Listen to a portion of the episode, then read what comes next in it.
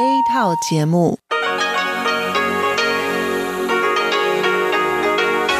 ที่นี่สถานีวิทยุเรดิโอไต้หวันอินเตอร์เนชันแนล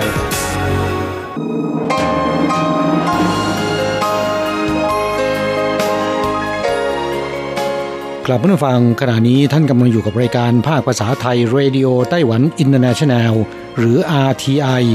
ออกกระจายเสียงจากกรุงไทเป ไต้หวันสาธารณรัฐจีน เป็นประจำทุกวันนะครับ นอกจากรับฟังทางเครื่องรับวิทยุได้แล้ว ยังสามารถรับฟังรายการผ่านระบบออนไลน์ได้ที่ thai.rti.org.tw หรือที่ RTI Fanpage นะครับ ขอเชิญติดตามรับฟังรายการของเราได้ ตั้งแต่บัดนี้เป็นต้นไป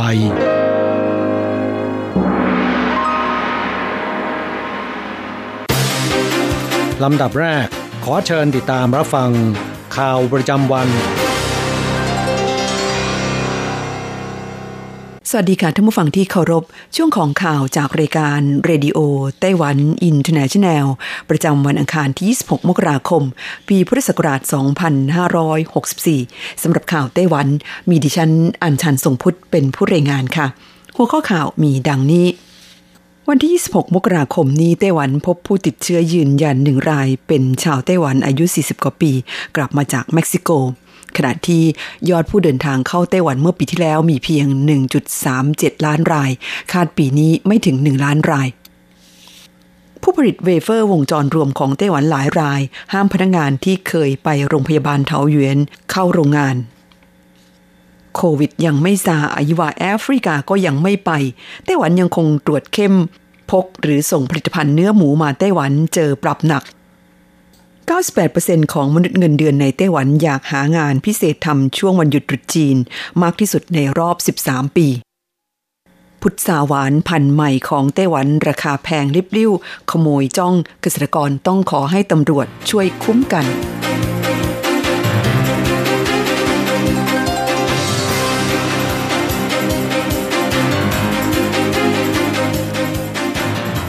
ต่อไปเป็นรายละเอียดของข่าวค่ะ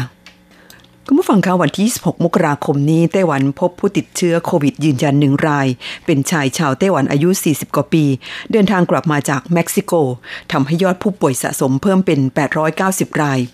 จากสถานการณ์การแพร่ระบาดของโรคโควิด -19 ที่ยังคงลุกลามต่อเนื่อง และยังไม่มีท่าทีจะทุเลาลง ส่งผลให้การเดินทางระหว่างประเทศลดลงอย่างมาก สถิติของกระทรวงคมนาคม ไต้หวันสาธารณจีนพบว่า ปี 2563 มีผู้เดินทางจากต่างประเทศเข้าสู่ไต้หวันเพียง 1 3 7 7 0 0 0 คน เนื่องจากสถานการณ์ในปีนี้ยังไม่มีท่าทีจะทุเลาลง ดังนั้นคาดการว่าปี 2564 นี้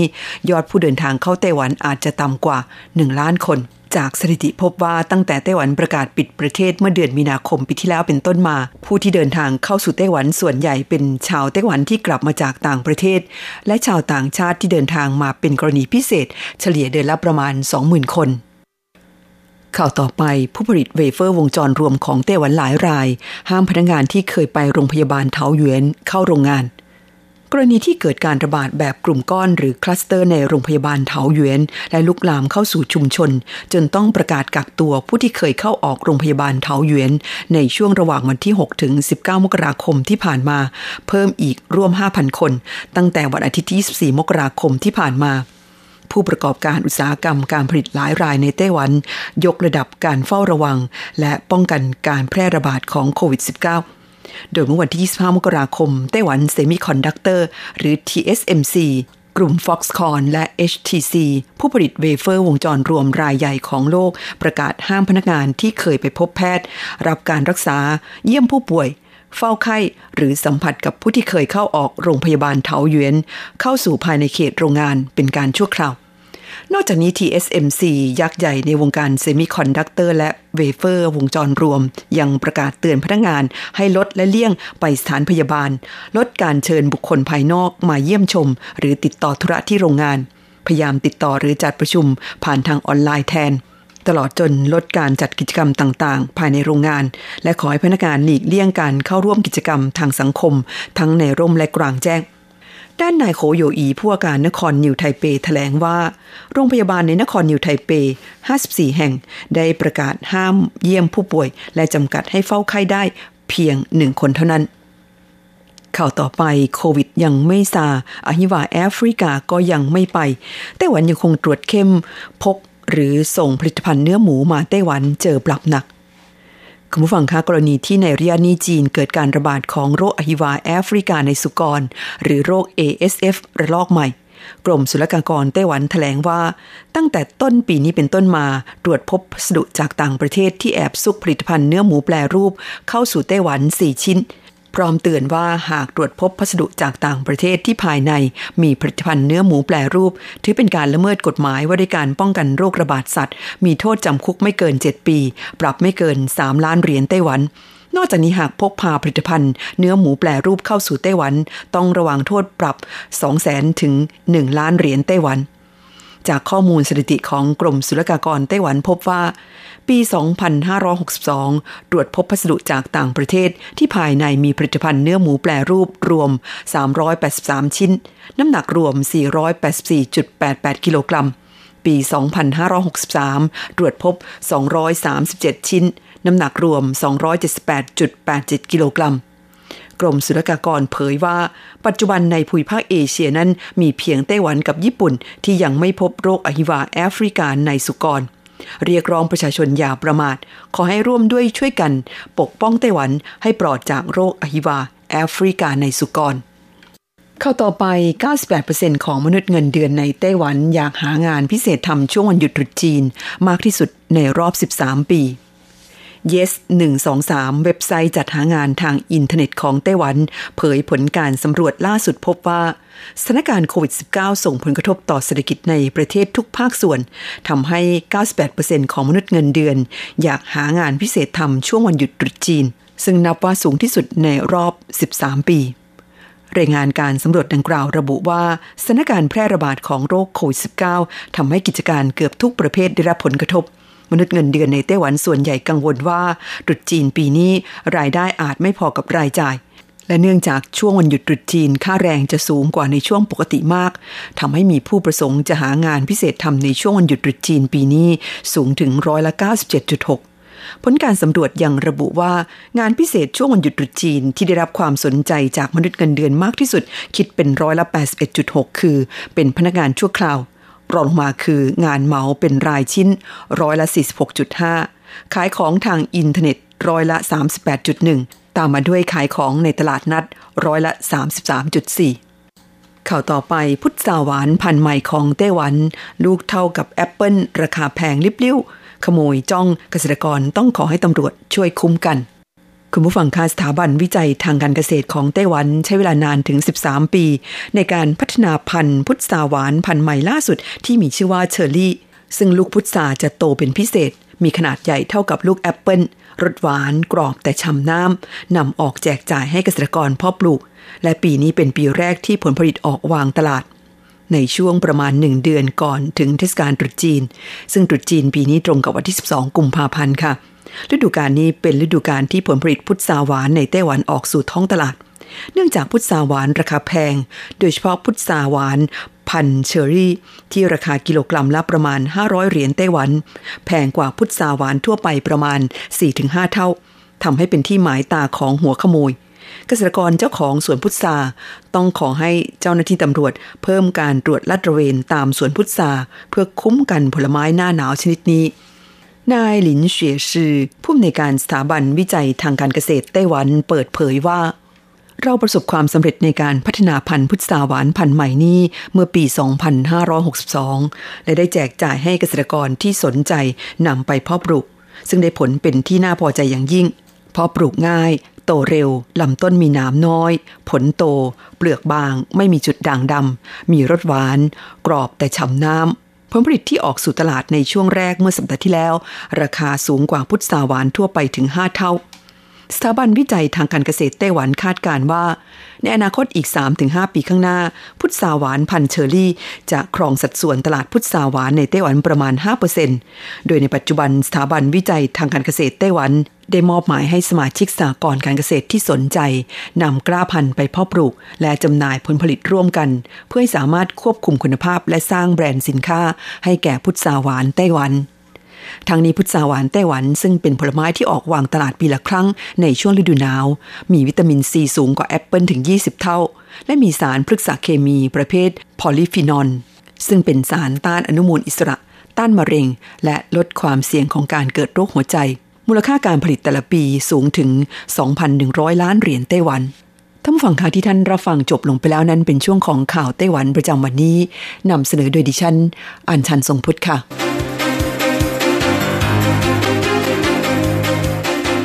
ต่อไปขอเชิญฟังข่าวต่างประเทศและข่าวจากเมืองไทยค่ะ สวัสดีครับคุณผู้ฟังที่รักและเคารพทุกท่านครับสำหรับในช่วงของข่าวต่างประเทศและข่าวจากเมืองไทยในวันนี้นะครับ ก็มีผมกฤษณัยสายประพาสเป็นผู้รายงานครับ เรามาเริ่มต้นกันที่ข่าวเศร้าเกี่ยวกับดาราชื่อดังของเกาหลีใต้นะครับซงยูจอง นักแสดงสาวสวยชาวเกาหลีใต้ เสียชีวิตอย่างกระทันหันในวัย 26 ปี ขณะที่เอเจนซี่นั้นยืนยันการเสียชีวิต แต่ว่ายังไม่เปิดเผยสาเหตุการตายของเธอนะครับครับโดยเมื่อวานนี้นี่นะครับ ก็ปรากฏว่าเว็บไซต์ South China Morning Post รายงานข่าวเศร้า ส่งอยู่จอง ดาราสาวชาวเกาหลีใต้ ซึ่งมีชื่อเสียงจนเป็นที่รู้จักจากซีรีส์เรื่อง Make Your Wish เสียชีวิตอย่างกระทันหันในวัย 26 ปี เมื่อวันเสาร์ที่ผ่านมา นับเป็นดาวอีกดวงของวงการบันเทิงในเกาหลีใต้ ที่ดับแสงก่อนวัยอันสมควรนะครับ ครับจากการยืนยันของเอเจนซี่ของนักแสดงสาวสวยซงยูจอง ยืนยันว่าซงยูจองนั้นได้เสียชีวิตแล้ว แต่ไม่เปิดเผยเกี่ยวกับสาเหตุของการเสียชีวิตนะครับ ซึ่งพิธีศพนั้นก็มีขึ้นเมื่อบ่ายวันจันทร์ที่ผ่านมาครับ อีกข่าวหนึ่งก็ยังเป็นข่าวเกาหลีใต้นะครับที่พบแมวติดโควิด -19 จากเจ้าของเป็นรายแรกในเกาหลีใต้ครับครับโดยแมวที่ติดโควิด -19 นั้นเป็นหนึ่งใน 3 ตัวที่ถูกเลี้ยงไว้ในโรงเรียนสอนศาสนา International Prayer Center ในเมืองจินจู จังหวัดยองชังใต้ทางตอนใต้ของประเทศ ซึ่งมีผู้ติดเชื้อรวมกว่า 100 ราย เชื่อมโยงกับสารที่แห่งนี้ ขณะที่ทั้ง 3 ตัวนั้น เป็นแมวแม่หนึ่งตัว แล้วก็ลูกแมว 2 ตัวครับได้รับการตรวจหาเชื้อและผลออกมาเมื่อวันที่ 21 มกราคมว่า ลูกแมวนั้นมีอยู่ 1 ตัวที่ติดเชื้อครับ ครับช่วงนี้ไปติดตามข่าวคราวจากเมืองไทยกันบ้างครับ เป็นข่าวเกี่ยวกับทางด้าน ผู้ว่าทททส่งสัญญาณทำตลาดเชิงรุก สั่ง 29สำนักงงานททททั่วโลก จับมือพันธมิตร เริ่มขายแพ็กเกจเที่ยวประเทศไทย ตั้งแต่มีนาคมเป็นต้นไปครับ ทั้งนี้เพื่อดึงนักท่องเที่ยวต่างชาติ เข้าประเทศไทยในไตรมาส 3 ตลอดทั้งปี 2564 ตั้งเป้าสร้างรายได้รวมจากการท่องเที่ยว 1.2 ล้านล้านบาทนะครับ แล้วก็ปูทางไปสู่ปี 2565 สร้างรายได้ก้าวกระโดด 108%หรือ 2.5 ล้านล้านบาทครับ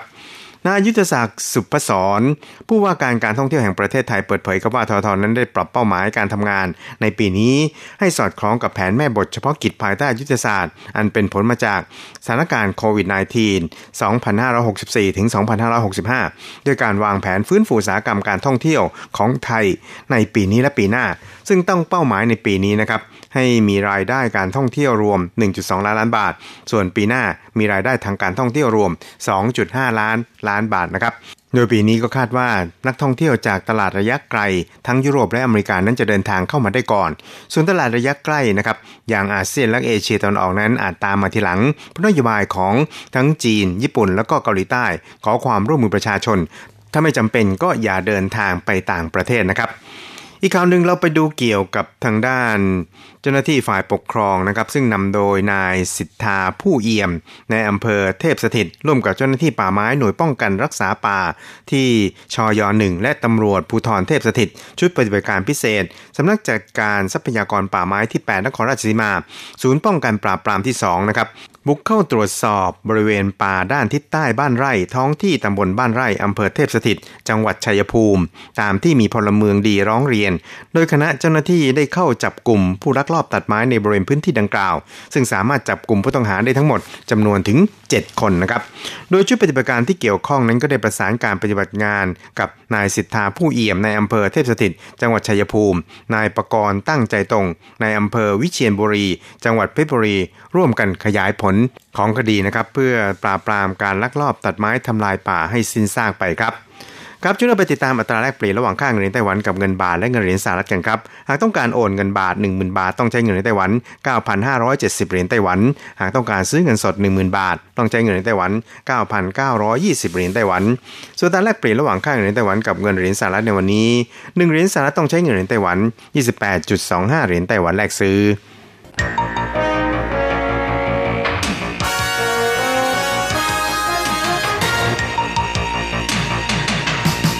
วิทยาการที่ก้าวหน้า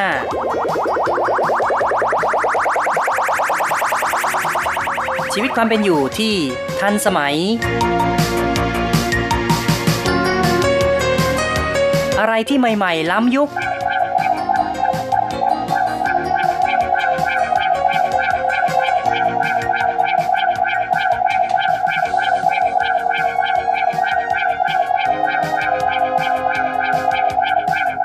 อเชิญติดตามในไต้หวันไฮเทคดำเนินรายการโดย แสงชัย กิตติภูมิวง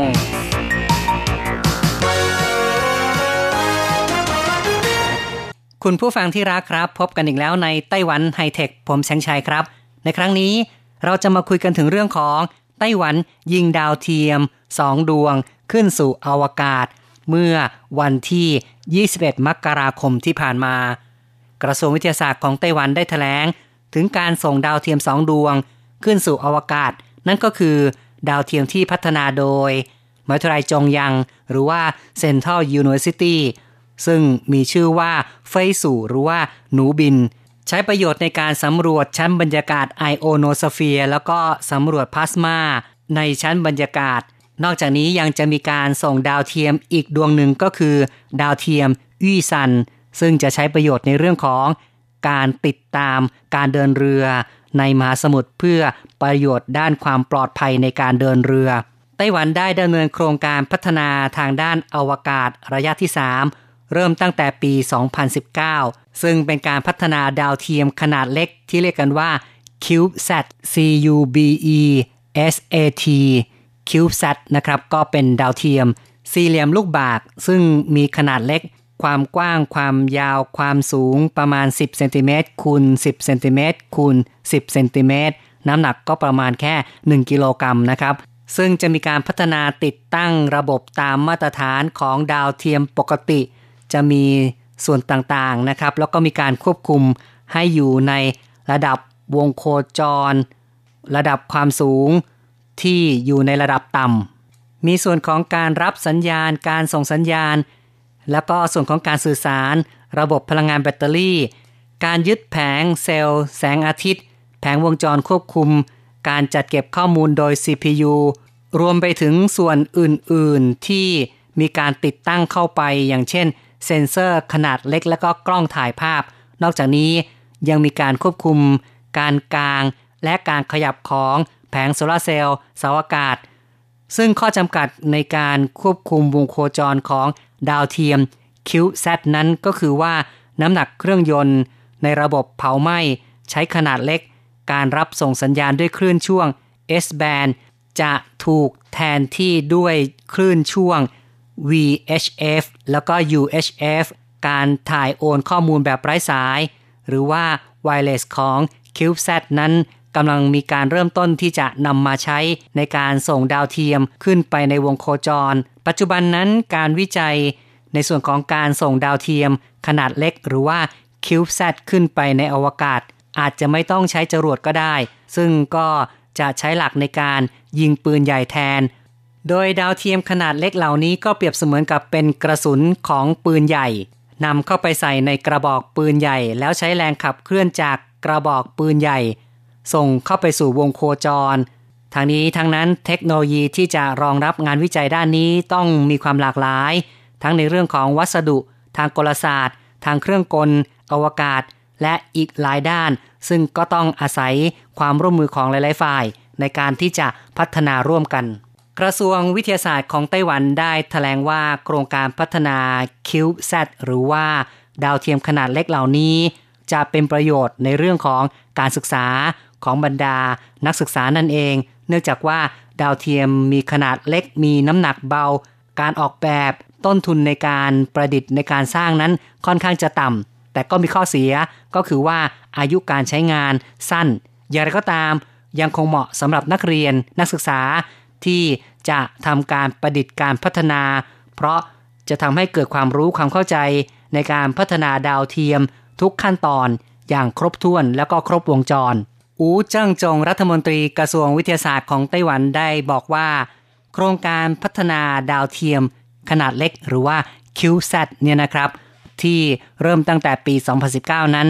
ได้มีการคัดเลือกทีมพัฒนา 3 ทีมด้วยกัน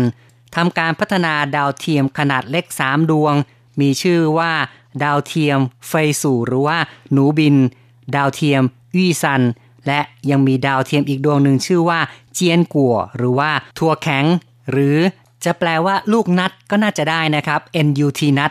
ลูกนัดที่แปลว่าเมล็ดถั่วนั่นเองล่ะนะครับสำหรับรายละเอียดดาวเทียมแต่ละดวงเนี่ยนะครับ เราก็มาดูกันว่าแต่ละดวงนั้นมีจุดเด่นอย่างไรบ้าง ดาวเทียมไฟสู่หรือว่าหนูบินเป็นดาวเทียมที่พัฒนาโดยมหาวิทยาลัยจงยังหรือว่า Central University ซึ่งก็ เป็นดาวเทียมที่มีการติดตั้งอุปกรณ์ที่เรียกว่า CIP เป็นอุปกรณ์ที่ใช้ในการสำรวจชั้นบรรยากาศไอโอโนสเฟียร์แล้วก็สำรวจพลาสมาในบรรยากาศ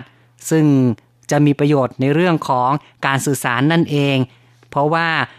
ตัว CIP นั้นจะมีหน้าที่ในการเก็บอุณหภูมิ เก็บข้อมูล อุณหภูมิ เก็บข้อมูล ปฏิกิริยาทางด้านเคมี หรือว่า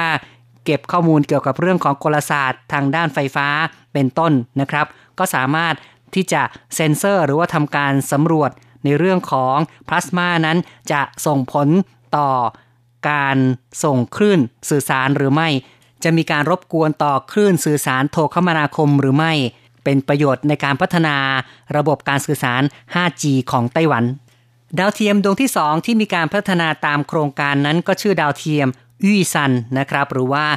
ดาวเทียมภูเขาหยก เป็นดาวเทียมที่พัฒนาโดยกลุ่มบริษัทเอกชนนำโดย บริษัทเถิงฮุย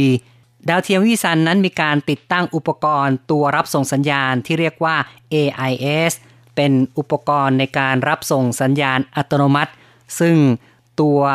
AIS ที่ติดตั้งอยู่บนดาวเทียมนั้น ก็สามารถที่จะใช้ในการตรวจรับสัญญาณ AIS จาก เรือที่เดินอยู่ในมหาสมุทรซึ่งก็คือเรือที่มีการติดตั้งตัวส่งสัญญาณระบบ AIS เนี่ยนะครับจะส่งสัญญาณไปยัง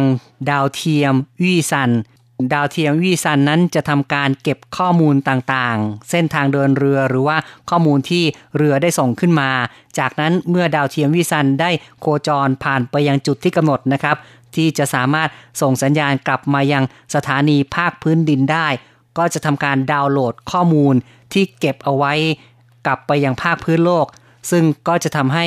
ผู้ที่อยู่ในภาคพื้นโลกนั้น สามารถเห็นเส้นทางการเดินเรือที่เคลื่อนไหวไปยังพื้นที่ต่างๆ ทั่วโลกได้ จะเป็นประโยชน์ในเรื่องของการพัฒนาหรือว่าการควบคุมด้านความปลอดภัยในการเดินเรือ นอกจากจะใช้ประโยชน์ในเรื่องติดตามเส้นทางการเดินเรือแล้ว ดาวเทียมวิสันนั้นยังสามารถนำไปประยุกต์ใช้ประโยชน์ในเรื่องของการติดตาม เส้นทางยานพาหนะรถยนต์ต่างๆ บนพื้นโลกก็ได้ หรือแม้แต่จะใช้ในการสำรวจสภาพแวดล้อม บนพื้นผิวโลกคือถ้าว่ามีการติดตั้งตัวส่งสัญญาณ APRS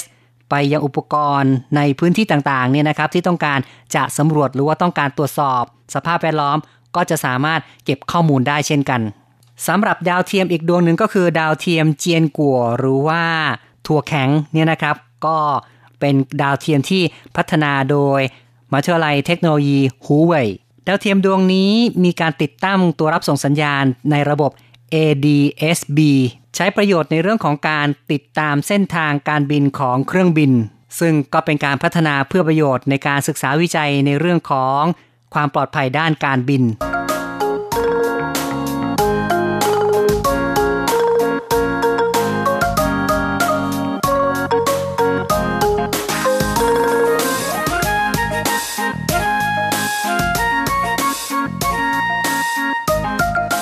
พัฒนาดาวเทียมของไต้หวันนั้น ตามโครงการพัฒนาดาวเทียมขนาดเล็ก หรือว่า CubeSat 3 ดวง ถือว่ามีความสำเร็จตามเป้าหมาย นับเป็นโครงการดาวเทียมขนาดเล็ก โครงการแรกของไต้หวันด้วย มีการพัฒนาเสร็จแล้ว แต่ว่าการส่งขึ้นสู่วงโคจรในวันที่ 21 มกราคมที่ผ่านมานั้นก็มีการส่งขึ้นไปเพียง 2 ดวงเท่านั้นนะครับ ก็คือดาวเทียมเฟยซูหรือว่าหนูบินกับดาวเทียม อี้ซันหรือว่าภูเขาหยก เป็นการส่งโดยใช้ยานอวกาศ SpaceX Falcon 9 เป็นการยิงขึ้นไปโดยฐานยิงจรวดในสหรัฐ นับเป็นการส่งดาวเทียมครั้งสำคัญอีกครั้งหนึ่ง แต่ว่าดาวเทียมเจียนกัวยังไม่ได้รับการส่งขึ้นสู่วงโคจรในครั้งนี้ คือทางบริษัท SpaceX เนี่ยไม่สามารถที่จะดำเนินการได้ทันตามกำหนดนะครับ เพราะฉะนั้นก็จะล่าช้าออกไป คือจะมีการยิงในช่วงเดือนมิถุนายนก็จะมีการยิงส่งเข้าไปสู่ในชั้นวงโคจร กล่าวได้ว่าไต้หวันให้ความสำคัญในเรื่องของการพัฒนาดาวเทียม แล้วก็ตั้งเป้าหมายว่าจะพยายามยิงดาวเทียมขึ้นไปสู่วงโคจรในทุกปี เริ่มตั้งแต่ปี 2019 นั้น ก็มีการยิงดาวเทียม f o r m o s a t 7ในปลายปีที่แล้วก็คือปลายปี 2020 นั้นตั้งใจว่าจะยิงดาวเทียม Wind Hunter ซึ่งเป็นดาวเทียมที่ใช้ในการสำรวจทางด้านพายุไต้ฝุ่น แต่ว่าเกิดการระบาดของโรคโควิด -19 จึงทำให้การส่งมอบระบบแบตเตอรี่โซลาเซลล์นั้นเกิดความล่าช้า จึงต้องเลื่อนกำหนดการจะยิงออกไปนะครับ คือยิงเข้าสู่วงโคจรในปี 2022 นอกจากนี้ไต้หวันให้ความสำคัญกับการพัฒนาดาวเทียมขนาดเล็กอย่างมากด้วย โดยมีการตั้งงบประมาณว่าในปี 2021 ถึง 2024 นั้น ทุ่มงบประมาณ 4,000 ล้านเหรียญไต้หวัน เป็นงบประมาณที่จัดสรรโดยกระทรวงวิทยาศาสตร์ในการที่จะพัฒนาดาวเทียมขนาดเล็กที่โคจรในระดับต่ำทางนี้ทั้งนั้นก็เป็นไปเพื่อการพัฒนาระบบสื่อสารโทรคมนาคม ซึ่งเรียกกันว่ายุค B5G Beyond 5G ก็คือ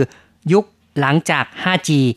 นายอูเจิ้งจงรัฐมนตรีว่าการกระทรวงวิทยาศาสตร์ของไต้หวันบอกว่า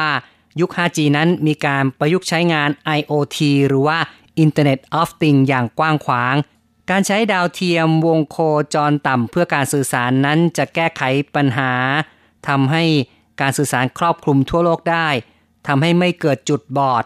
ช่วยเสริม ระบบสื่อสาร 5G ให้มีความสมบูรณ์มากขึ้น กำลังเป็นกระแสของทั่วโลกที่กำลังพัฒนากัน ไต้หวันได้จัดสรรงบประมาณ โดยกระทรวงวิทยาศาสตร์นั้นได้จัดสรรงบประมาณเพื่อการพัฒนาดาวเทียมวงโคจรต่ำตั้งแต่ปี 2021 ถึง 2024 ด้วยงบประมาณ 4,000 ล้านเหรียญไต้หวันนั้น ในปีแรกก็จะเป็นการร่วมมือระหว่างกระทรวงวิทยาศาสตร์กับกระทรวงเศรษฐการของไต้หวัน จะทุ่มงบประมาณ 700 ล้านเหรียญไต้หวัน ตั้งเป้าหมายว่า จะยิงดาวเทียม วงโคจรต่ำสำหรับการสื่อสารโทรคมนาคมดวงแรกในปี 2025 ไต้หวันนั้นกล่าวได้ว่าได้เปรียบในฐานะเป็นประเทศที่มีการผลิตชิ้นส่วนอุปกรณ์เซมิคอนดักเตอร์ที่สำคัญของโลก มีศักยภาพในการพัฒนาดาวเทียมสื่อสารโทรคมนาคม จะทำการผลิตได้ทั้งในส่วนของฮาร์ดแวร์ แล้วก็ซอฟต์แวร์ด้วย กล่าวได้ว่ากระแสของโลกนั้นมีการคาดการณ์หรือว่ามีการพัฒนาในด้านการใช้ดาวเทียมวงโคจรต่ำเพื่อการสื่อสารโทรคมนาคม ในยุคต่อไปคือยุคสื่อสาร 6G นั้นอาจจะใช้ดาวเทียมวงโคจรต่ำที่มีจุดเด่นห่างจากพื้นโลกในระดับหลักร้อยกิโลเมตร ระยะที่ไม่ไกลเกินไปนี้ จะทำให้การสื่อสาร ดาวเทียมกับพื้นโลกมีความรวดเร็ว ไม่เกิดความล่าช้า จึงคาดว่าอาจจะนำมาใช้ในการพัฒนาเป็นระบบ 6G ในอนาคตได้ ในปัจจุบันนั้นการใช้ดาวเทียมวงโคจรต่ำเพื่อการสื่อสาร จะใช้ในการสื่อสารกับพื้นที่ที่เป็นเกาะในทะเล บนภูเขาหรือว่าชนบทห่างไกล หรือหน่วยกู้ภัยเนี่ยก็จะมีการใช้งานสื่อสารโดยผ่านดาวเทียมวงโคจรต่ำค่อนข้างจะมาก แต่ว่าในอนาคต จะกลายเป็นระบบสื่อสารหลักของระบบ 5G 6G หรือเป็นเพียงแค่ระบบเสริม ก็คงต้องติดตามกันว่าจะมีการพัฒนาเทคโนโลยีในทิศทางไหน เทคโนโลยีจะสุกงอมพอ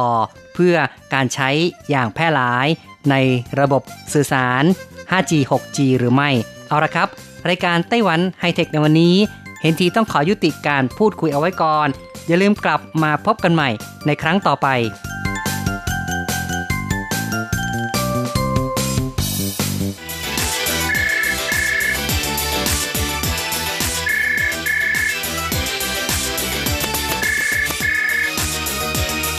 ที่นี่มีเรื่องราวมากมาย ที่นี่มีสิ่งที่น่าสนใจ เราเชื่อว่าที่นี่มีสิ่งที่คุณอยากรู้ อยากเห็น อยากสัมผัส ที่นี่ไต้หวัน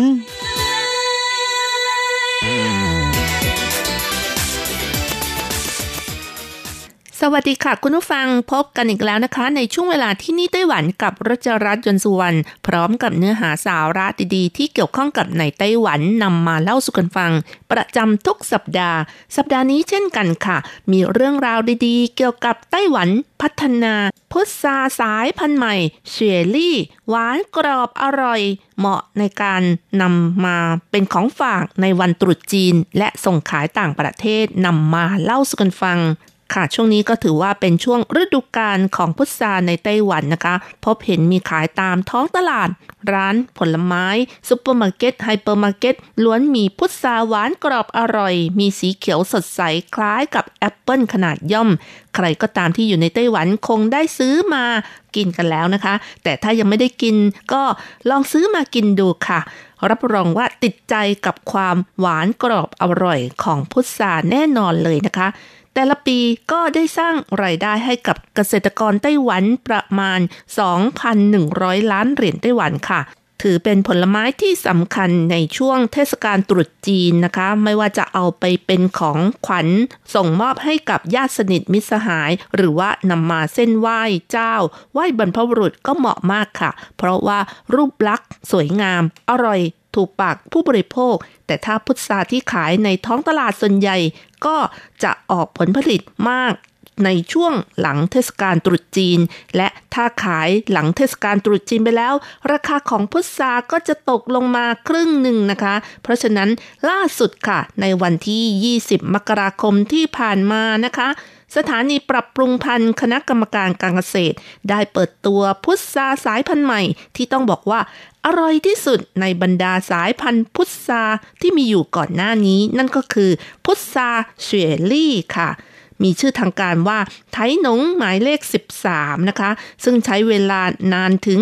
13 ปีค่ะ ในการปรับปรุงพันธุ์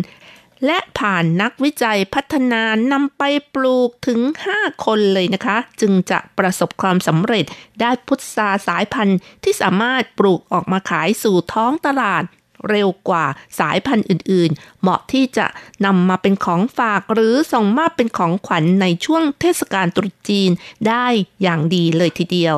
เพราะว่าไม่ว่าจะเป็นรูปลักษ์ความอร่อย แล้วก็ความใหญ่นะคะ ที่มีขนาดประมาณแอปเปิลลูกเล็กนะคะ แล้วก็ความหวานก็มีค่ะล้วนมีคุณสมบัติที่ครบครันค่ะ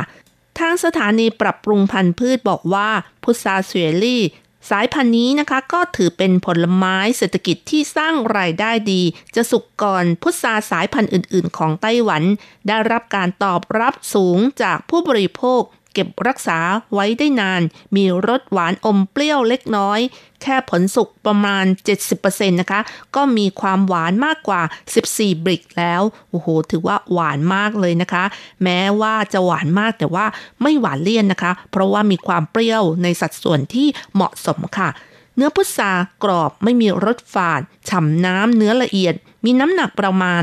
150 กรัมต่อผลค่ะและถ้าจะเปรียบเทียบกับ พุทราสายพันธุ์อื่นอย่างสายพันธุ์จงเย่นะคะ ที่มีความหวาน 12 บริก และปัจจุบันก็ครองสัดส่วนตลาด 70%ถือว่าเลิศกว่าเยอะ ใครที่เคยได้ชิมได้ซื้อก็จะติดใจ แล้วก็อยากจะกินอีก เพราะฉะนั้นใส่กล่องนำไปเป็นของฝากในช่วงตรุษจีนถือว่าไม่เลวเลยทีเดียว สำหรับราคาที่ขายในท้องตลาดขนาดนี้ ถ้าเป็นพุทราสายพันธุ์จงเย่ ซึ่งเป็นสายพันธุ์ที่มีมากในท้องตลาด ครองสัดส่วน 70%นั้น จะขายประมาณช่างละ 40 เหรียญไต้หวัน 1ช่างก็เท่ากับ 600 กรัมนะคะ แต่ว่าถ้าเป็นสายพันธุ์เชอรี่ จะขายมากกว่า 60 เหรียญไต้หวันต่อช่างค่ะ ยิ่งถ้าเป็นตลาดการประมูลผลไม้เกรดดี ก็จะขายกันราคามากกว่า 300 เหรียญไต้หวันต่อกิโลกรัมนะคะยังตงเจี๋ยประธานสมาคมเกษตรเกาสงก็บอกว่า ผลพุทราเชอรี่ขนาดใหญ่ กล่องที่บรรจุพุทราน้ำหนัก 3 กิโลกรัม ใส่พุทราได้ประมาณ 10-12 ผล แล้วก็ขายได้ราคา 1,500 ถึง 2,000 เหรียญไต้หวันนะคะ ซึ่งเท่ากับว่ามีราคาประมาณ 150 เหรียญไต้หวันต่อผลถือว่าไม่ถูกเลยทีเดียวนายหยางบอกอีกว่าก่อนหน้านี้พุทราไต้หวันก็ส่งไปขายที่สิงคโปร์ มาเลเซีย ฮ่องกง มาเก๊า และแคนาดาล้วนได้รับความนิยมจากผู้บริโภคสูง และในสัปดาห์ถัดไปก็จะทดลองส่งไปขายที่ประเทศเนเธอร์แลนด์น้ำหนัก 250 กิโลกรัม เพื่อดูว่าผู้บริโภคนั้นชื่นชอบหรือไม่ค่ะ อันนี้ก็เป็นการลองตลาดนะคะ พุทราสายพันธุ์เชอรี่นี้ไม่เพียงแต่ได้รับการตอบรับจากผู้บริโภคดีแล้วนะคะ กิ่งและลำต้นของพุทราก็ยังแข็งแรงค่ะ และที่สำคัญนะคะ กิ่งก้านมีหนามสั้นและน้อย เวลาเก็บผลก็สะดวก อีกทั้งกิ่งก้านแข็งแรงนะคะ หลังจากที่ติดผลแล้วก็จะไม่หักง่าย และทนต่อลมพัดที่แรงนะคะ แม้ถูกลมพัดแรง แต่ก็ฟื้นคืนสภาพได้เร็วด้วย เหมาะต่อการเพาะปลูก เกษตรกรดูแลง่ายกัวจันหง ผู้ช่วยนักวิจัยพัฒนาสาขาย่อยของสถานีปรับปรุงพันธุ์ฟ่งซันเมืองเกาสงก็บอกว่า ช่วงเวลาที่สถานีกำลังทดลองปลูกเป็นเวลา 6-7 ปีนั้น แม้จะเจอสภาพอากาศหนาวเย็น แต่ผลผลิตของพุทราเสวรี่ก็ยังคงที่พุทราไม่สุกในช่วงเวลาที่พร้อมๆกัน เกษตรกรค่อยๆ เก็บเกี่ยวผลผลิตตามความเหมาะสม นอกจากนี้ นายหูจิ้นเฉิง เกษตรกรผู้ปลูกพุทราสายพันธุ์เชอรี่ยังบอกว่าด้วยปกติแล้วเวลาที่พุทราออกผลมากเกินไป คุณภาพของพุทราก็จะด้อยลง แต่สำหรับพุทราเชอรี่แล้ว นอกจากต้นและกิ่งก้านแข็งแรง แม้จะออกผลเยอะ แต่ว่าคุณภาพของผลก็ไม่ได้แย่ลงค่ะ ปริมาณการผลิตสูงถึง 80%หากเทียบกับสายพันธุ์จนไอซึ่ง ก็ 1 ต้นนะคะ จะให้ผลผลิตประมาณ 120 กิโลกรัมต่อปี แต่ถ้าเป็นพุทราเชอรี่ ก็จะให้ผลผลิตประมาณ 180 กิโลกรัมถึง 240 กิโลกรัมต่อปีค่ะ ถือว่าผลผลิตของพุทราสายพันธุ์เชอรี่นี้สูงกว่ามากเลยทีเดียว นอกจากนั้นแล้วนะคะ ยังไม่มีปัญหาว่าผิวของพุทรานั้นจะเปลี่ยนเป็นลายจุดสีน้ำตาลที่อาจจะทำให้ผู้บริโภคไม่อยากซื้อ เพราะไม่สวยเหมือนพุทราสายพันธุ์จันไอ้ด้วยนะคะ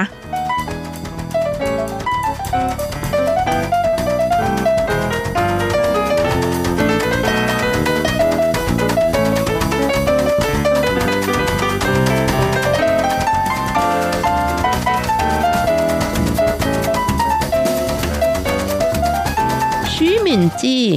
ผู้ช่วยนักวิจัยพัฒนาสถานีปรับปรุงพันธุ์เขตกวนซี บอกว่าจากการทดลองการส่งออกพุทราเชอรี่ไปตะวันออกกลาง แคนาดา สามารถขนส่งทางเรือที่เก็บรักษาในอุณหภูมิ 5 องศาเซลเซียส ได้นานประมาณ 3 สัปดาห์ ก็ไม่ส่งผลต่อคุณภาพของพุทราด้วย แต่ถ้าส่งไปขายที่ญี่ปุ่นที่มีข้อกำหนดต่างกัน คือต้องเก็บรักษาในอุณหภูมิต่ำกว่า 1 องศาเซลเซียส นานถึง 14 วัน จากนั้นผ่านการตรวจโรคของหน่วยงานญี่ปุ่น แล้วค่อยขนส่งไปที่ประเทศญี่ปุ่นเป็นเวลา 5 วันนะคะ คุณภาพของพุทราก็ยังไม่เปลี่ยนนะคะ เวลาเอาไปขายก็ยังสดแล้วก็อร่อยเหมือนเดิม ลีวัลลี่ หัวหน้าทดลองปลูกของสถานีปรับปรุงพันธุ์ฟ่องซันเมืองเกาสงบอกเพิ่มเติมว่า ตอนที่พ่อพันธุ์พุทราสายพันธุ์เชอรี่ถึงปีที่ 10 แล้ว ซึ่งก็คือเมื่อ 3 ปีก่อน ก็มีเกษตรกรคนหนึ่งชื่อเย่จงปินนะคะ ที่มีประสบการณ์การเพาะปลูกพุทรามานานถึง 40 ปี มักจะไปตระเวนดูสถานการณ์การปรับปรุงพันธุ์ของพุทราเชอรี่บ่อยๆ และคาดหวังให้ประสบความสำเร็จเร็ว เนื่องจากว่าได้ข่าวว่าพุทราสายพันธุ์นี้คุณภาพดีเหมาะต่อการส่งขายต่างประเทศ และที่สำคัญกิ่งก้านไม่ค่อยมีน้ำไม่หักง่าย จะไม่บาดเจ็บมือเกษตรกรผู้ปลูก เพราะว่าตัวนายเยี่ยเองนะคะ ไม่ว่าจะเป็นอุ้งมือแขนทั้งสองข้าง ล้วนแต่มีบาดแผลเต็มไปหมดนะคะ เพราะว่าปลูกพุทรามานานตั้ง 40 ปี จึงอยากที่จะปลูกพุทราสายพันธุ์เฉียรี่มาก ลินเฉียซือ หัวหน้าสถานีปรับปรุงพันธุ์บอกว่าพุทราสายพันธุ์เฉลี่จะสุกเร็ว หลังจากที่ออกดอกไปแล้ว 105 วันถึง 115 วัน ผลก็จะสุกถ้าเปรียบเทียบกับพุทราสายพันธุ์อื่นแล้ว จะมีผลผลิตต้องใช้เวลา 137 วันถึง 180 วันค่ะ และพุทราทั่วไปนั้นจะออกดอกประมาณเดือนกันยายนถึงตุลาคม แต่ว่า สายพันธุ์เชอรี่จะออกดอกประมาณกลางเดือนสิงหาคม เก็บเกี่ยวได้ในเดือนธันวาคม ถ้าเก็บเกี่ยวแล้วรวมกันกับเวลาที่ต้องขนส่งตรวจกักกันโรค 14 วัน ก็จะทันส่งไปขายต่างประเทศในช่วงวันคริสต์มาสหรือว่าในช่วงตรุษจีนได้อย่างดีเลยทีเดียว แม้ก่อนหน้านี้จะมีสายพันธุ์พุทราจงเย่และสันมู่นะคะ ที่ออกผลผลิตเร็วเก็บเกี่ยวได้ในช่วงเดือนพฤศจิกายนและเดือนธันวาคม แต่ว่าพุทราทั้งสองสายพันธุ์ดังกล่าวนั้น ต้องใช้หลอดไฟส่อง เพื่อเร่งผลผลิตจะทำให้มีรสชาติที่ไม่ค่อยอร่อยเท่าไหร่ บางทีก็มีรสฝาดอยู่ด้วย แล้วก็เนื้อพุทราจะค่อนข้างแข็ง ไม่ฉ่ำน้ำ ไม่ค่อยได้รับความนิยมจากผู้บริโภค ลินเฉียซือนะคะ หัวหน้าปรับปรุงพันธุ์ก็ยังบอกด้วยว่า ปัจจุบันมีเกษตรกรกว่า 100 รายนะคะ ที่ได้ลงมือปลูกพุทราสายพันธุ์เชอรี่ ปลูกในพื้นที่ประมาณ 50 เฮกตาร์ในเมืองเกาสง และเมืองผิงตงเป็นส่วนใหญ่ แม้ปัจจุบันยังคงมีเกษตรกรปลูกพุทราสายพันธุ์เดิมๆ อยู่ประมาณ 70%เหตุผลก็เป็นเพราะว่าพุทราสายพันธุ์เดิมนั้นปลูกง่าย เกษตรกรไม่มีปัญหาในเรื่องของการละเมิดสิทธิ์ของพันธุ์ แม้พุทราสายพันธุ์ใหม่ มีการกำหนดเพดานของเทคนิคการปลูกที่สูง แต่ว่าเนื่องจากผลกำไรสูง ผู้บริโภคต้องการลิ้มลองของใหม่ เกษตรกรหลายคนก็ยอมที่จะทดลองปลูก ปัจจุบันพุทราสายพันธุ์เชอรี่จะมอบสิทธิ์ในการปลูกให้กับองค์กร หรือว่าสมาคมเกษตรเป็นส่วนใหญ่ มีสมาคมเกษตร และสหกรณ์เกษตร ร่วมกันขายสินค้าทำเช่นนี้ก็มีประโยชน์ในเรื่องของการควบคุมคุณภาพที่มีความคงที่และเป็นการสร้างแบรนด์ใหม่อีกด้วยนะคะ ค่ะ คุณฟังค่ะมาถึงช่วงท้ายนะคะ ก็อยากจะพูดถึงพุทราทั่วไปหน่อยนะคะ พุทราภาษาจีนเรียกว่าเจ้า หรือว่าเจ้าจืดค่ะ เนื่องจากมีความหวานดุดน้ำผึ้งก็เลยเรียกพุทราว่ามี่เจ้า คำว่ามีก็คือมีฟงนะคะ หมายถึงน้ำผึ้งค่ะ ที่มีความหวานแบบน้ำผึ้งเจ้าก็คือพุทราเพราะฉะนั้นมีเจ้าก็คือพุทราหวานนั่นเอง เวลาที่คุณผู้ฟังไปซื้อ พุทราที่ตลาดนะคะ ก็มักจะเขียนว่ามีเจ้าแต่ว่าจริงๆ แล้วมีเจ้าก็เป็นสายพันธุ์หนึ่งของไต้หวันค่ะ ไต้หวันเองก็มีการพัฒนาสายพันธุ์ของพุทรามากมาย นอกจากสายพันธุ์มี่เจ้าแล้วก็ยังมีจูเปาเจินไอเจินมี่เฉวมี่จงเย่ซันมู่เป็นต้นค่ะ ต้องบอกว่ามากมายหลายสายพันธุ์จริง ๆ ที่มีชื่อเสียงก็เกินกว่า 20 สายพันธุ์ไปแล้ว พุทราเป็นผลไม้ที่มีประโยชน์มากคุณค่า มีเส้นใยอาหารสูง กินแล้วทำให้รู้สึกอิ่มท้องนะคะ ช่วยในการขับถ่ายมีแคลเซียมมีฟอสฟอรัส แล้วก็มีวิตามินซีสูงค่ะ สำหรับวิตามินซีแล้วนะคะ จะสูงกว่าสาลี่ 9 เท่า และสูงกว่าแอปเปิลถึง 20 เท่านะคะ ในน้ำหนักที่เท่ากันค่ะ แต่อย่างไรก็ตาม 蜜棗หรือว่าพุทราของไต้หวันนะคะ หวานค่ะ หวานอร่อยจริง ๆ เพราะฉะนั้นกินแต่พอควรนะคะ เพราะว่าจะทำให้อ้วนนะคะ ถ้ากินมากไปค่ะ ที่เมืองไทยก็มีขายพุทรา ของสายพันธุ์ไต้หวัน มักจะเรียกกันว่าพุทรานมสดนะคะเอาละค่ะ คุณฟังเวลาของรายการหมดลงอีกแล้วนะคะ อย่าลืมค่ะ กลับมาติดตามเรื่องราวดีๆ กับรจรัสได้ใหม่ในช่วงเวลาที่นี่ไต้หวันสัปดาห์หน้าเวลาเดียวกันสำหรับวันนี้ขอให้ทุกท่าน โชคดี มีความสุขมีสุขภาพที่แข็งแรงนะคะ สวัสดีค่ะ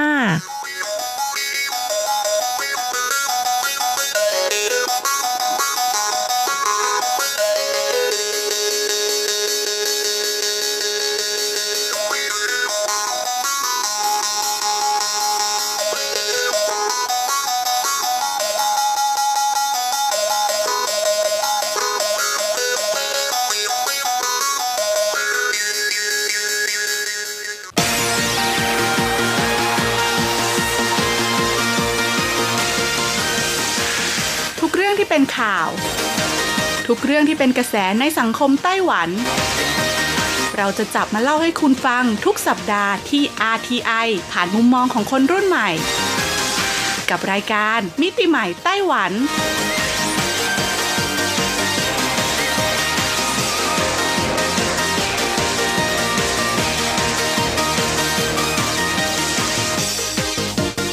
วัสดีค่ะ คุณผู้ฟังอทีไอที่เคารพทุกท่านขอต้อนรับเข้าสู่รายการมิติใหม่ไต้หวันค่ะ รายการที่จะนำเสนอเรื่องราวดีๆ เรื่องราวใหม่ๆ ที่เกิดขึ้นในไต้หวันนะคะดำเนินรายการโดยดิฉันดีเจยุ้ยมณพรชัยวุฒิค่ะสำหรับเรื่องราวของเราในสัปดาห์นี้ค่ะ บอกเลยว่าเป็นอีกหนึ่งเรื่องราวที่เกี่ยวข้องกับผลสำรวจของคนไต้หวันค่ะ เป็นผลสำรวจที่เกี่ยวข้องกับสิ่งที่ได้รับความนิยมสูงสุดในปี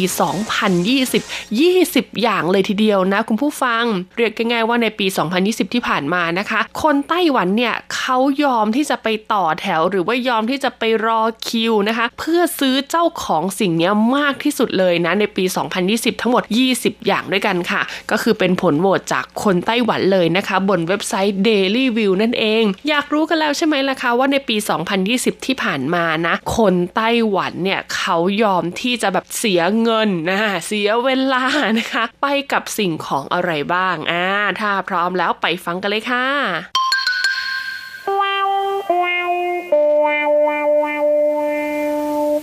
แน่นอนนะคะว่าสิ่งของทั้ง 20 อย่างที่วินำมาบอกไล่คุณผู้ฟังได้รับทราบกันเนี่ยเป็นสิ่งของที่มันต้องมีเรื่องราวทั้งผู้ฟัง เพราะว่าคนไต้หวันเนี่ยเขาชอบอะไรที่มีเรื่องราวถูกไหมแสดงว่าสิ่งของเหล่านี้กว่าที่เขาจะดังขึ้นมาได้นะคะเป็นที่ต้องการของผู้บริโภคเนี่ยก็จะต้องมีเรื่องราวประวัติความเป็นมาอย่างแน่นอนนะคะ ดังนั้นนอกจากเราจะรู้แล้วนะว่าคนไต้หวันเนี่ยฮิตอะไรนะคะในช่วงปี 2020 ที่ผ่านมา เราก็ยังจะได้ทราบถึงต้นตอนะคะของสิ่งของเหล่านี้ด้วยนะอะมาเริ่มกันที่อันดับ 20เลยดีกว่ากับคุณผู้ฟัง ซึ่งต้องบอกเลยว่าเป็นอะไรที่น่าตกใจมากๆนะคะ นั่นก็คือ荷蘭焦糖煎餅 ค่ะ ถ้าแปลเป็นภาษาไทยเลยนะก็คือแพนเค้กคาราเมลจากฮอลแลนด์นั่นเอง ต้องบอกเลยละค่ะว่าขนมแพนเค้กคาราเมลจากฮอลแลนด์เนี่ยนะผู้ฟัง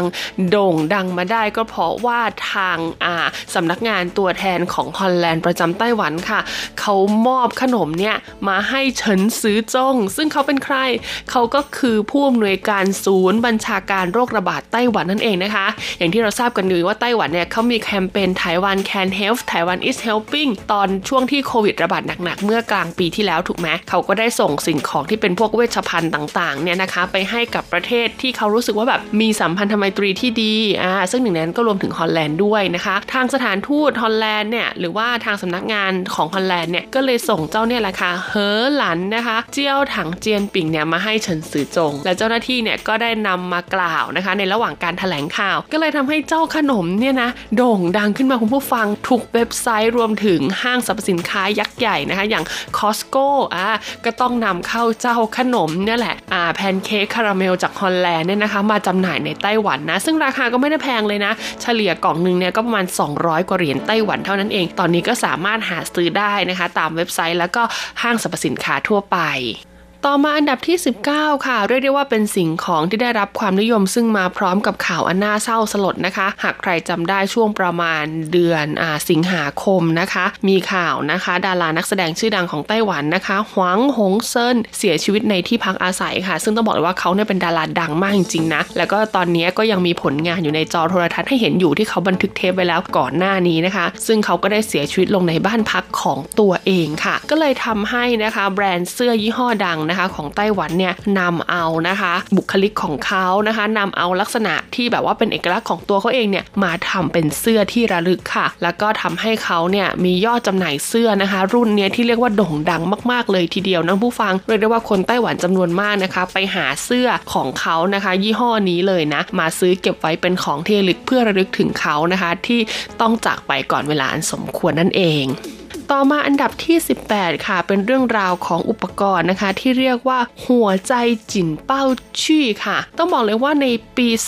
2020 ที่ผ่านมานะคะ มีเหตุการณ์ไฟไหม้ แล้วก็แผ่นดินไหวขนาดใหญ่ ๆ ในไต้หวันในหลายครั้งอยู่เหมือนกันนะก็เลยทำให้อุปกรณ์ที่เกี่ยวข้องกับการดับเพลิงอัคคีภัย รวมถึงอุปกรณ์ที่เกี่ยวข้องกับภัยพิบัติต่างๆเนี่ยได้รับความนิยมในการซื้อหามากๆเลยทีเดียวนะคะ นอกจากนี้นะสถานการณ์โควิด -19 ด้วยนะก่อนนั้นก็เลยทำให้หลายคนนะกลัวว่าจะเกิดเรื่องของการล็อกดาวน์หรือเปล่า ปิดเมืองหรือเปล่านะคะ คนไต้หวันก็เลยไปซื้อหาพวกอุปกรณ์ภัยพิบัติเหล่านี้แหละมาเก็บไว้ที่บ้านนะคะ ก็เลยทำให้อุปกรณ์เหล่านี้เป็นที่ต้องการของตลาดในระยะหนึ่งเมื่อปี 2020 นั่นเอง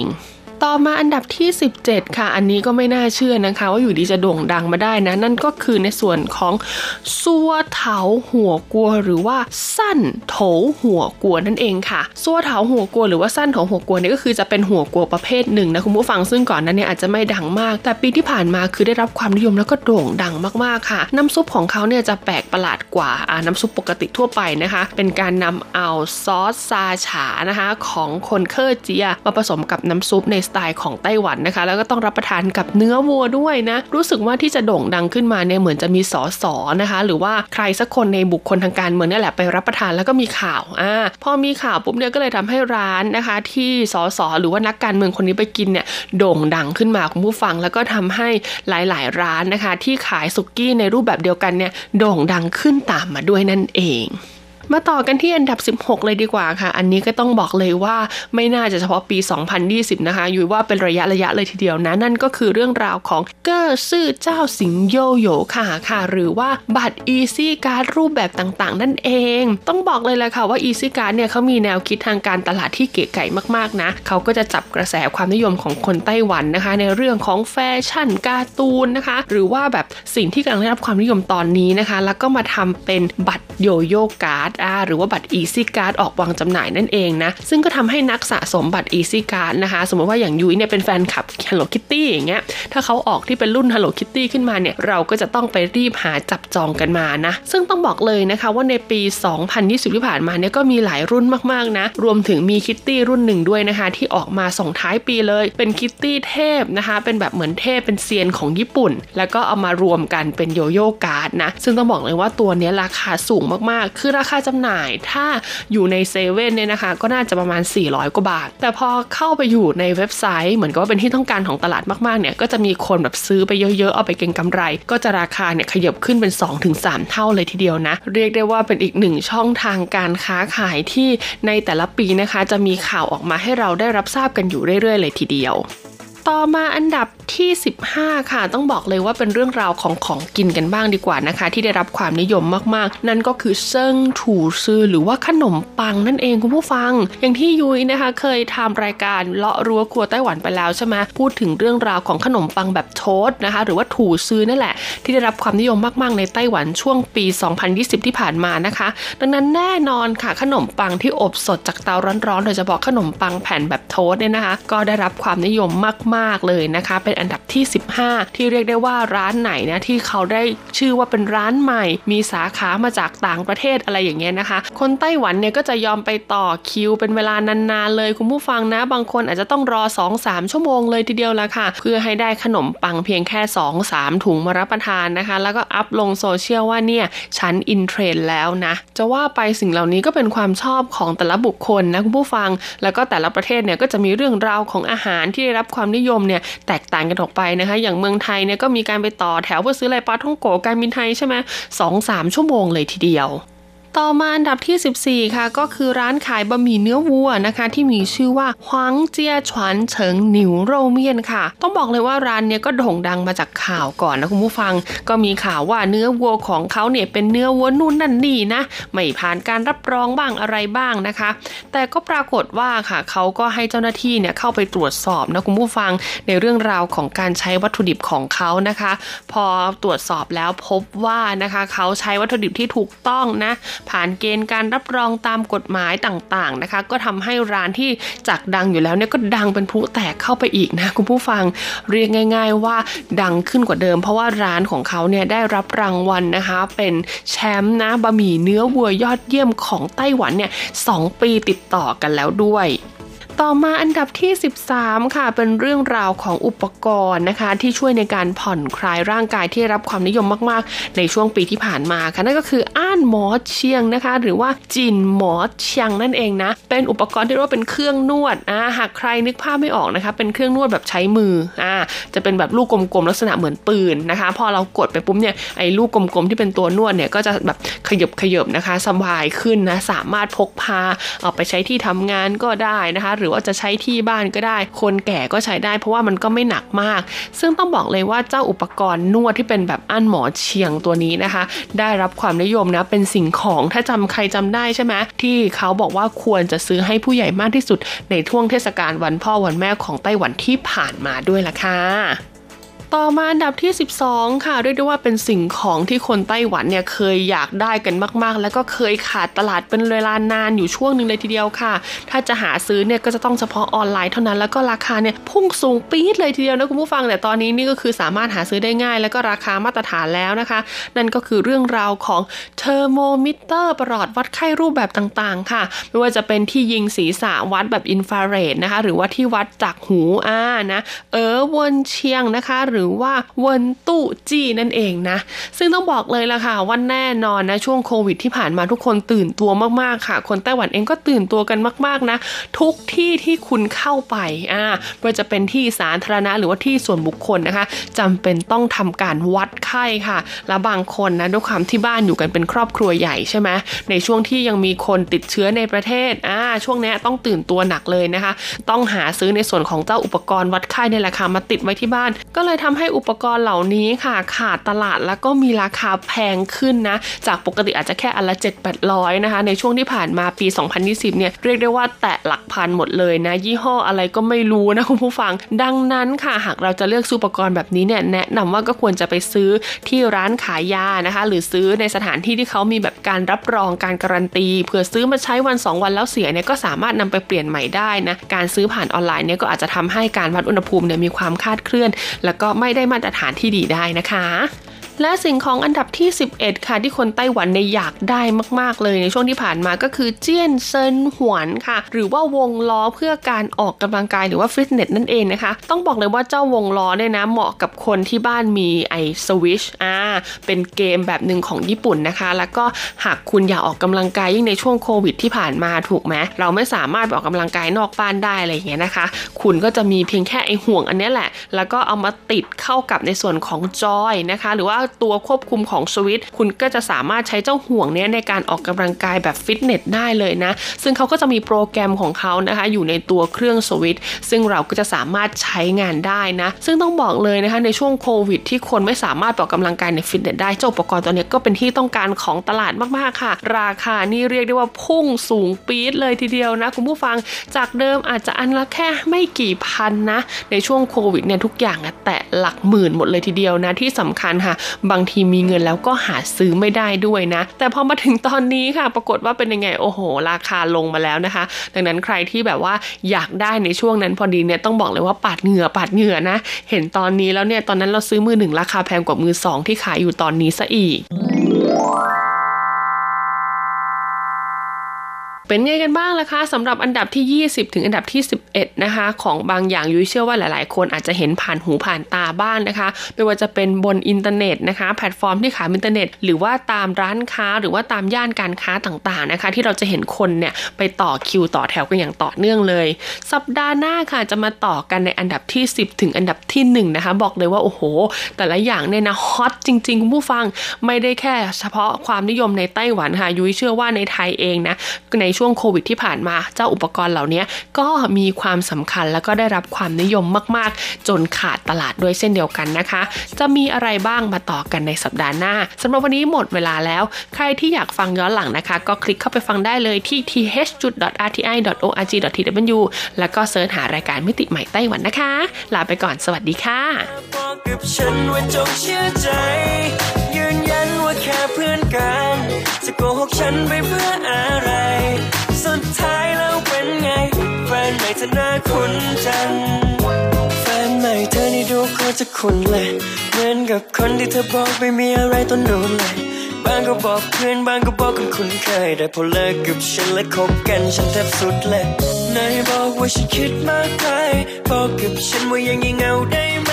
ทำเป็นยืนยันไม่เชื่อฉันลองพิสูจน์เฉลยตอนท้ายกลายเป็นฉันที่คิดถูกทำเป็นเล่นเบอร์ใหญ่ขึ้นเสียงใส่หน้านิ่งพร้อมกับคำพูดคมคมเอาไว้คมบ้าจริงจะบอกว่ากล้าสาบานต่อหน้าฟ้าหน้าดินสรุปก็กลายเป็นแฟนใหม่เอาซะฉันเบรกแทบหน้าทิ่มตอนแรกแทบไม่เชื่อในสายตา เห็นบอกอยู่คนเดียวแต่ทรศัพท์อยู่ดีๆ